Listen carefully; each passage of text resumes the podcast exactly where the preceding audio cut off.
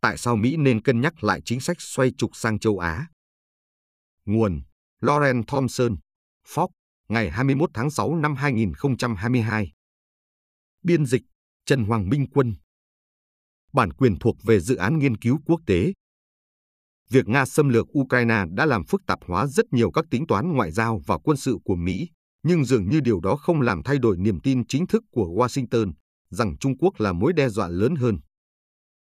Một tờ thông tin về chiến lược quốc phòng của chính quyền Biden do Lầu Năm Góc phát hành đã mô tả cách tiếp cận của Hoa Kỳ để ngăn chặn xâm lược là ưu tiên thách thức mà Cộng hòa Nhân dân Trung Hoa gây ra ở Ấn Độ Dương-Thái Bình Dương, sau đó là thách thức mà Nga gây ra ở châu Âu.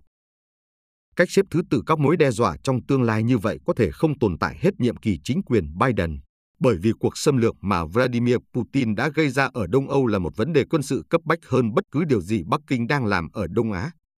Putin mô tả cuộc xâm lược Ukraine là dấu hiệu báo trước sự xuất hiện của một trật tự thế giới thay thế, một trật tự thế giới mà Mỹ không thống trị.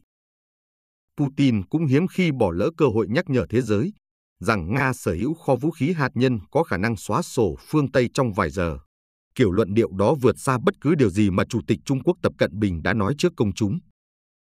Nói thì dễ, nhưng cũng có nhiều lý do thực chất hơn để thấy rằng cần phải đánh giá lại chính sách xoay trục sang châu Á của Washington. Sau đây là năm trong số các lý do đó. Địa lý Trung Quốc và Nga có lịch sử xây dựng đế chế giống nhau kéo dài nhiều thế kỷ, nhưng hoàn cảnh địa lý quyết định các mục tiêu an ninh của họ là khác nhau. Nước Nga thuộc châu Âu chiếm một đồng bằng rộng lớn trải dài gần như không bị đứt đoạn, từ dãy Uzan đến biển Bắc. Có ít rào cản địa hình đối với việc Nga mở rộng về phía Tây. Trong khi đó, Trung Quốc bị bao vây ở mọi phía bởi những trở ngại địa lý lớn, núi, sa mạc và tất nhiên là Thái Bình Dương.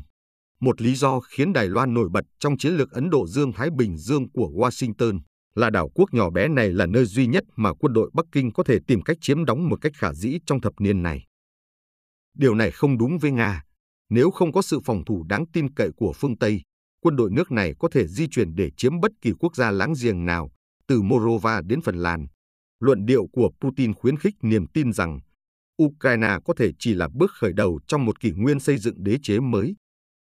Lãnh đạo Tập Cận Bình và Vladimir Putin đều là những nhà độc tài lớn tuổi, những người miễn cưỡng từ bỏ quyền lực, kêu gọi sự phẫn nộ của dân chúng đối với những sai trái trong quá khứ được cho là do các thế lực nước ngoài gây ra, là một trong những công cụ trong nỗ lực của họ để tiếp tục nắm quyền.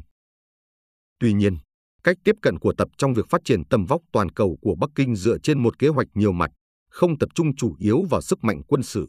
Cách tiếp cận của Putin trong những năm gần đây lại tập trung vào việc sử dụng vũ lực để giành lại lãnh thổ đã mất.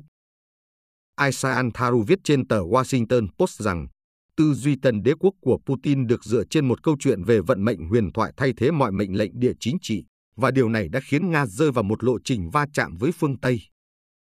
Tập chắc chắn có quan niệm riêng về vận mệnh hiển nhiên của Trung Quốc, nhưng đó không phải là việc chiếm các lãnh thổ khác ngoài Đài Loan. Không giống như Putin, người tự ví mình với nhà chinh phạt Peter Đại Đế, Tập không muốn so sánh mình với các hoàng đế nhà Thanh, những người đã tăng gấp đôi diện tích của Trung Quốc. Sự thành công của kế hoạch của ông không phụ thuộc vào việc chinh phục công khai các quốc gia láng giềng. Đặc điểm của mối đe dọa Mối bận tâm của Putin với các khía cạnh quân sự của quyền lực, một phần bắt nguồn từ sự yếu kém của các công cụ khác mà ông có. Nền kinh tế dựa vào khai thác tài nguyên thiên nhiên của Nga, vốn chủ yếu phụ thuộc nặng nề vào xuất khẩu nhiên liệu hóa thạch, không đủ sức cạnh tranh với phương Tây về công nghệ tiên tiến. Trong bất kỳ cuộc chiến tranh quy ước nào với phương Tây, Nga sẽ nhanh chóng bị đánh bại do thiếu các nguồn lực kinh tế và vũ khí tinh vi. Do đó, việc Putin thường xuyên ám chỉ đến kho vũ khí hạt nhân của Moscow là một biểu hiện của sự yếu kém, phản ánh rằng ngay cả trong lĩnh vực quân sự, quốc gia của ông cũng không thể sánh được với các đối thủ phương Tây, miễn là họ vẫn còn thống nhất. Câu chuyện của Bắc Kinh thì khác. Kể từ khi gia nhập Tổ chức Thương mại Thế giới vào năm 2001, Trung Quốc đã trở thành cường quốc công nghiệp lớn nhất thế giới, vượt qua năng lực sản xuất của Mỹ, Nhật Bản và Tây Âu cộng lại. Năng lực công nghệ nội địa của nước này đã đạt được những tiến bộ ổn định và trong một số lĩnh vực hiện đang dẫn đầu thế giới. Nếu Trung Quốc chỉ đơn giản là đi tiếp con đường kinh tế mà họ đã thiết lập trong hai thập kỷ qua, nước này sẽ trở thành cường quốc thống trị toàn cầu ngay cả khi không có quân đội hạng nhất. Đó không phải là một lựa chọn cho Nga. Những nỗ lực của họ để theo kịp các cường quốc khác đã bị phá sản, và do đó chỉ còn lại quân đội để theo đuổi giấc mơ khôi phục lại sự vĩ đại của Putin. Cường độ của mối đe dọa Mặc dù Trung Quốc đang nhanh chóng xây dựng lực lượng, nhưng mối đe dọa quân sự mà nước này gây ra bên ngoài Đài Loan phần lớn chỉ là giả thuyết. Trong trường hợp của Nga, mối đe dọa quân sự là rõ ràng và có thể tồn tại trong nhiều thế hệ. Thủ tướng Anh Boris Johnson và Tổng thư ký NATO Jens Stoltenberg đều cảnh báo trong tuần trước rằng cuộc chiến Ukraine có thể tiếp tục trong một thời gian dài, có thể là nhiều năm. Ngay cả khi các cuộc xung đột chấm dứt, quân đội Nga vẫn sẽ ngồi bên cạnh biên giới của sáu quốc gia thành viên NATO. Do đó, nguy cơ chiến tranh sẽ không biến mất ở châu Âu, bất kể chiến dịch xâm lược mới nhất của Putin diễn ra như thế nào. Cường độ của cuộc xung đột hiện nay khiến các động thái của Moscow là không thể bỏ qua. Trong khi mối đe dọa quân sự do Trung Quốc gây ra ở Tây Thái Bình Dương là ít rõ ràng hơn. Ngay cả khi sự bành trướng quân sự hiện tại của Bắc Kinh tiếp tục, thách thức chính mà Trung Quốc gây ra sẽ tiếp tục là về khía cạnh kinh tế và công nghệ. Dù sức mạnh quân sự của Mỹ ở Tây Thái Bình Dương có lớn tới đâu, cũng sẽ không thay đổi được thực tế là Trung Quốc thường xuyên thương mại hóa các sáng tạo mới trước Mỹ và số sinh viên STEM tốt nghiệp từ các trường đại học của nước này nhiều gấp 8 lần của Mỹ. Khả năng ứng phó mối đe dọa Dù Trung Quốc gây ra đe dọa quân sự trong khu vực, các giải pháp tương đối dễ hình dung. Ví dụ, triển khai thường trực một lữ đoàn thiết giáp của quân đội Hoa Kỳ tới Đài Loan có lẽ sẽ đủ để ngăn chặn một cuộc xâm lược từ Trung Hoa đại lục.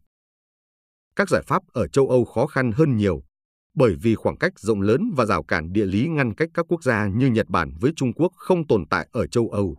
Một cuộc tấn công chấp nhoáng của Moscow và một số nước láng giềng có thể thành công trước khi Mỹ kịp huy động lực lượng, và bất kỳ phản ứng nào của phương Tây cũng sẽ phải cân nhắc đến sự hiện diện của hơn 1.000 vũ khí hạt nhân chiến thuật của Nga trong khu vực. Do đó, mối đe dọa do Nga gây ra ở Đông Âu sẽ ngày càng áp đảo các tính toán chiến lược của Washington. Trung Quốc, vốn có nhiều lựa chọn hơn và một ban lãnh đạo tinh tế hơn, sẽ có thể tiếp tục trỗi dậy ở phương Đông, mà không làm dấy lên những mối quan ngại mà Putin đã gây ra. Do đó, mục tiêu xoay trục sang châu Á của Lầu Năm Góc có khả năng bị loãng đi ngay cả khi luận điệu của Washington chỉ ra điều ngược lại.